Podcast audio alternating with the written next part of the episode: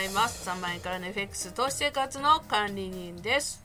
このポッドキャスト番組は FX ブログ3万円からの FX 投資生活の管理人である私がお送りします面白 FX トークショーです。ということで4月になりましたけれども新生活皆さんいかがお過ごしでしょうか？私はといえばですねおかげさまで株 .com 証券のね FX トレーダーボリヘイの雇用統計ナイツ無事3回終了させていただきました今年に入りまして1月2月3月とね3回行ったわけですけれどもまずねまあ、終わっていますけれども本当にねその雇用統計のあのドカンと動くチャートをライブでお見せするというセミナーがねまず珍しかったみたいですね。でさらにそこで、自腹を切って、自分のお金でリアルにエントリーをするというようなセミナーだったわけですよ。だからあのおかげさまで本当にねあの視聴率が良くてですね。うん、でその後アンケートもあったんですけどもね。アンケートもねほぼねパーフェクトに近いぐらいの、えー、素晴らしい内容ということで。私としてはですね非常に、えー、満足のいく内容だったと思います。ただしね中身はねこの廃炉増資用手法が使えないわけですよ。株 .com 証券の店頭 FX これね FX プライムのシステムなんですけど、うん、これがねできない。でお話をね言っちゃったかな。お話引き受けてから分かったことなんで どうしようかなと思ったんだよね。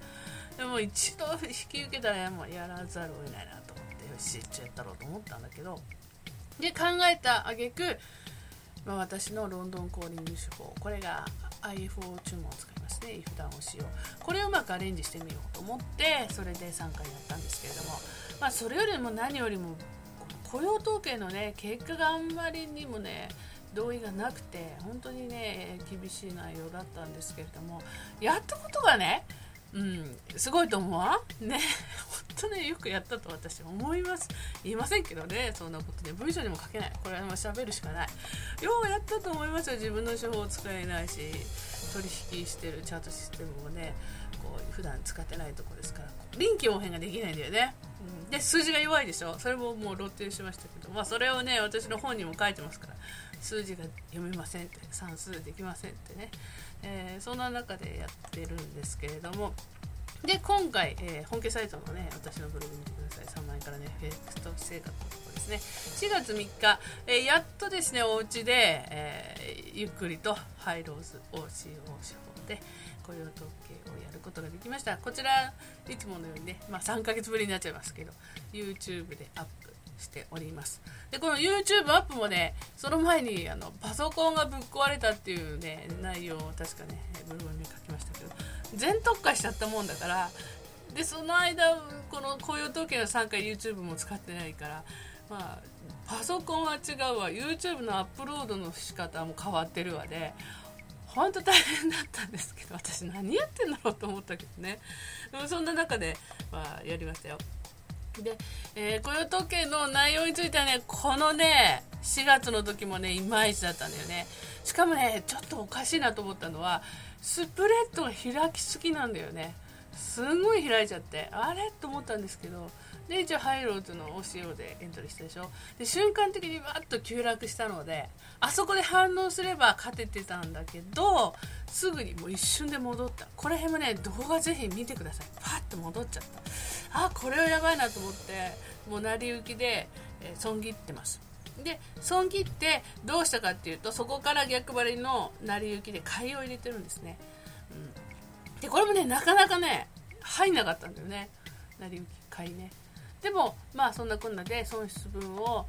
確保してさらにプラスで終わったという、えー、動画になってます。まあこのね雇用統計に関しては手法のねあれっていうよりはもう数字ともうこの同意があるなしで本当にね変わってしまいますから、うん、難しいとこですけれどもしょうがないもんね数字がこれだとね。だからこうやって例えばあのハイローズで行ってこれはダメだなと思った時に損切れるかそして逆張りでねこういけるかとかね、うん、っていうところの判断がね大事かなと思います。な無理にね雇用統計なんかやることもないですよ。本当に。どうせ結局こうね半分は戻りますから焦らずやるっていうのもねあの本当に方法ですから。ということで、え、動画の方ね久々アップしてますので是非見ていただきたいなと思います。そしてまあね昨日100円のせるか米ドル円っていうところでまたちょっと下がって98円台ということですけどももうくれね去年80円台に行ったどうしようみたいな話でしたよね。それがどんどんどんどんどんどんどん円安が進んでアベノミクスだなんだでさ、うん、で100円までつけちゃう手前までね、うん、それはね本当に予想してなかったんじゃないかと思うんですよ。であの時ね70円台80円台で10万ドルでも仕込んでおけばとかってよく言うじゃない？1万ドルでももうね10万ぐらいいくんじゃないかとかね。よく言うじゃないですか。それでそういうのをよく見ますけどじゃあねそのね円高の時に、えー、買えるかっていうとそれはそれでね厳しいでしょ？下落相場でさ。だってその当時ってのはもうドル円は60円台行くのかとかさ。まだ煽ってるわけじゃん？50円台かとかって。でそんな時にあの勇気を持って買うって大変ですしじゃあレバレッジを低くしましょう。1倍にしましょう2倍にしましょう。そんなねあの資金もねないですもんね。うん。でおいて100円近くなってあの時仕込んでおいたらとかっていう。結局はあのもうそういうその何ていうのかなポジショントークみたいなのにね乗っちゃいけません皆さん。うん、タラレバはねもう本当に言いたいんですけどあの他で言えないからさだってそれがテーマで本とか出てるでしょ？でもねあの本当ねあんま気にしちゃいけない、うん、まあ私短期トレーダーだからねこうやってはっきり言っちゃうんだと思うんだけどでも長期はまた難しくない。だって予想できなかったでしょ？今回のこともね、うん、それをさその予想してるのとかで読んでもしょうがないと思う。んだって無理だもん。予想できないもん本当に。で結局何をしてるかっていうとチャートがこう動くじゃないですか。でそれに対して後でこう理由をつけてるとしか思えないんだよね。この時はこうだこれが誰がこう言ったからとかさ。でそうやってまとめるとしっくりくるこう理由付けのチャートになるんだよ。でこれはできます誰でも。多分ね。やんないですけど私は。うん、そういうことじゃなくて短期トレーダーの場合は今あるこの1分足5分足でこう動いてるところでエントリーするでしょ？でそこで急騰急落してもそれがさ瞬間的になんでっていうのは分からないじゃん。ね、で後になってこの時はこの時間でいくとこれこうなったからこうなんじゃないかっていう風な理由付けするけどそのチャートの動きすらも思惑で動いてるからね、うん、ドンピシャっていうはずもないしそれによってまたみんな訳がわからないけどそっちについていくっていう動きだったりするでしょ、うん、だからあんま気にしない方がいいと思います。そしてあの時っていうのはなし、うん、で結局はあの世の中的にもね円高だ時はさ、えー、日本経済がとかさ言ってたじゃない？輸出がどうの輸入がどうの。って言ってて今度は円安になってきたら今度円安だ円安でね日本はどうの？ねあの物が売れないとかさ。結局はどっちでも問題あるじゃんっていう話でしょ？根本的なところはさ何も変わってないわけだから。気にしてる暇はないんだよねだからそんなのね。で結局これがさ例えば半年後の価格がなんかいくらだか分かんないけどさなった時にその時その時であの当時はこうだったって話なわけでしょ、うん、だから結局私としては思惑で動く相場ですしでニュースもいろんなニュースがありますけどそれが直結してるかどうかなんていうのはどうでもよくて。もうあのスケールピングトレーダーですから目の前のチャートの動きで、えー、コツコツ取っていくっていうことをもうそれだけは集中してやってるつもりなんですよ。だからあの本当ぶっちゃけドル円が50円だろうが100円だろうが20円だろうが取引方法は変わらずやりたいなと思ってツイッターとかにもね時々そういうことをパッて書くんですよ。そうするとリツイートすごいですよ。あとお気に入りに入れてくださる皆さん、うん、だからねあんまりねそういうことって言ってないんだよね。みんなね。なぜかというとそのアベノミクスそれからドル円今後の行方とか日経平均どんな上がってますけどその株価についてとかいうのがこう仕事になってる人がたくさんいるでしょ。そういう本もいっぱい出てますし。うん、だからそれがいいとか悪いとかじゃなくてあそうなんだって思いつつ自分でどこを取り込んでどこを切るかっていうのをしっかりしていかないとダメだと思うんですよ。で結局予想してもね自分がエントリーしてなければで勝ちのわけもないわけですよ。意味がないわけですよ。だからあの本当に自分の必要な情報だけを入れる。または入れないっていうことをぜひやってみてください。なんかね分かった風で結局利益につながってないっていう人がねどうもね多いみたいなんですね、だからあの本当に自分の手法スタイルをしっかり確立してやっていくっていうことが大事かなと思います。はいそして、えー、最近そうですね、えー、バイナリーオプション、そして FX ということで、まあ、相変わらず2本立てでやってますけれども、非常にね、海外の動きがね、活発になってきてますよ。で、このブログの他に私、Facebook ページ3つ持ってると思うんですけれども、皆さんご覧になられました？3万円からの FX 投資生活で1つ、そしてバイナリーオプション研究会っていうので1つ、えーと、電子書籍出しましたけど FX トレーダーのバイナリーオプション攻略法の Facebook ページと。いうことでこの3つ、えー、大体その、まあ、このブログのこととかフォローしてますけどあとニュースをねどんどん入れてます。で、えー、バイナリーオプションのニュースもねあのリンクしたりコメントしたりしてるんですけれども。あくまでもねやっぱり海外は特にあのバイナリーオプションは投資だということを非常に打ち立ててましてあのねチュートリアルのシステムがすごいんですよ。インタラクティブのそういうこうセミナー無料のネットセミナーもちろん日本語でねそういうのもやってますしあと電子書籍もやってますしでチャットもありますしバイナリーのねすごいいろはからも戦略までを無料でどんどんどんどん出してますでなぜかっていうとやはりバイナリーって簡単じゃないかとかさその上がるか下がるかだけを選ぶじゃんだけじゃんっていう風に言われてますけどそれはやはりあくまでも投資戦略に基づくエントリーだということをあのアピールしたいみたいですね。そしてあのメタトレーダーみたいにねあのバイナリーオプションにもいくつかシステムがあるんですよ。でそのシステムのいくつかがどうもユーロアメリカ日本のあのライセンス取ったりしてるんですよ。でそうやってあのしっかりとしてどうも日本に参入してこようとしていると。うん、ということでこれはね悪い流れじゃないと思うんですよね。うんだから規制に関してもねあのその後どうなのかなっていうのもあって、うん、何にもその後聞こえてきてはいないですけれどもここもね本当ねあの成り行きに任せて、えー、今からねどうしてもしょうがないですからどんな風な、え、内容になろうとも自分のトレード環境を確保して、え、しっかりと稼いでいくというスタイルを作っていけばいいかと思うんですよ。だから私も本当に国内だろうが海外だろうが関係ないし FX だろうがバイナリーだろうが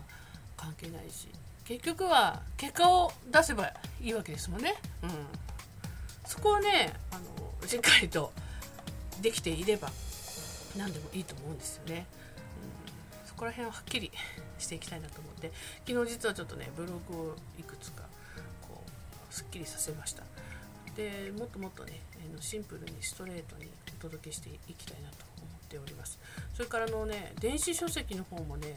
おかげさまでコツコツコツコツ売れてるんですよ。だからもう第2弾第3弾もうネタはねたくさんあるんですね私。気が付いちゃったことがたくさん。あるのでまた電子書籍の方もコツコツやっていきたいなと思うんですよ、うん、特にそうだね。最近ねブログでねどこまで書いていいのか分かんないっていうレベルまで達してますよ今。でねえっ、ー、とねいつだったかな。あそう。4月8日のみんなのバイナリーを使った攻略法をちょこっと紹介っていう記事があるんですけどこれね非常にさらっと書いてますけどすごい深いよ、うん、書けないもんね。実はっていうのが。でもねこういうことなんですよ。みんなのバイナリーっていうのはね。あのと実際にトレードするの難しいよねラダーでね。でも投資ツールとしてはねすごい応用できます。それにあの24オプションの境界をぶつけるっていうね、うん、ここら辺ね、うん、ちょっとブログで書けないので。でも言いたいじゃない？ね。だから電子書籍かなと思ってますね。あと GMO のね裏技もあるし。であと海外のねこのいろんなバイナリーの攻略法もねありますよいろいろ。ただ本当ねうんどこまで言っていいのかなっていうのがあるんでちょっとね楽しみにしててください。電子書籍また書くかもしれない。暇がないんだよね。そんなこと言っちゃいけない。やります。頑張ります。でそれからあとブログでまだね書いてないけどネットマネー。ネットマネーに今回初登場してます。であの初めてね、えー、編集者のあの三枝さんお会いしましたけど、この間の雇用統計のセミナーの時にね、えー、来てくださって株コムね。あのフェイスブックではねお友達になってたんですけども、まあ、格闘技が好きということで、まあ、そんな話をしつつね、えー、取り上げてくださったのがロンドンコーリング処方でしたね、うん、やはりこれはね時間でしょ。時間の取引。そしてえー、さっき言ったけどドル円50円だろうが100円だろうが関係ないというそしてテクニカルも一切いらないということで、えー、初心者の方にはねすごく、えー、トレードを始める登竜マンとして、え非常に人気が高い手法のようです。でで本の方もね、えロンドンコーニング手法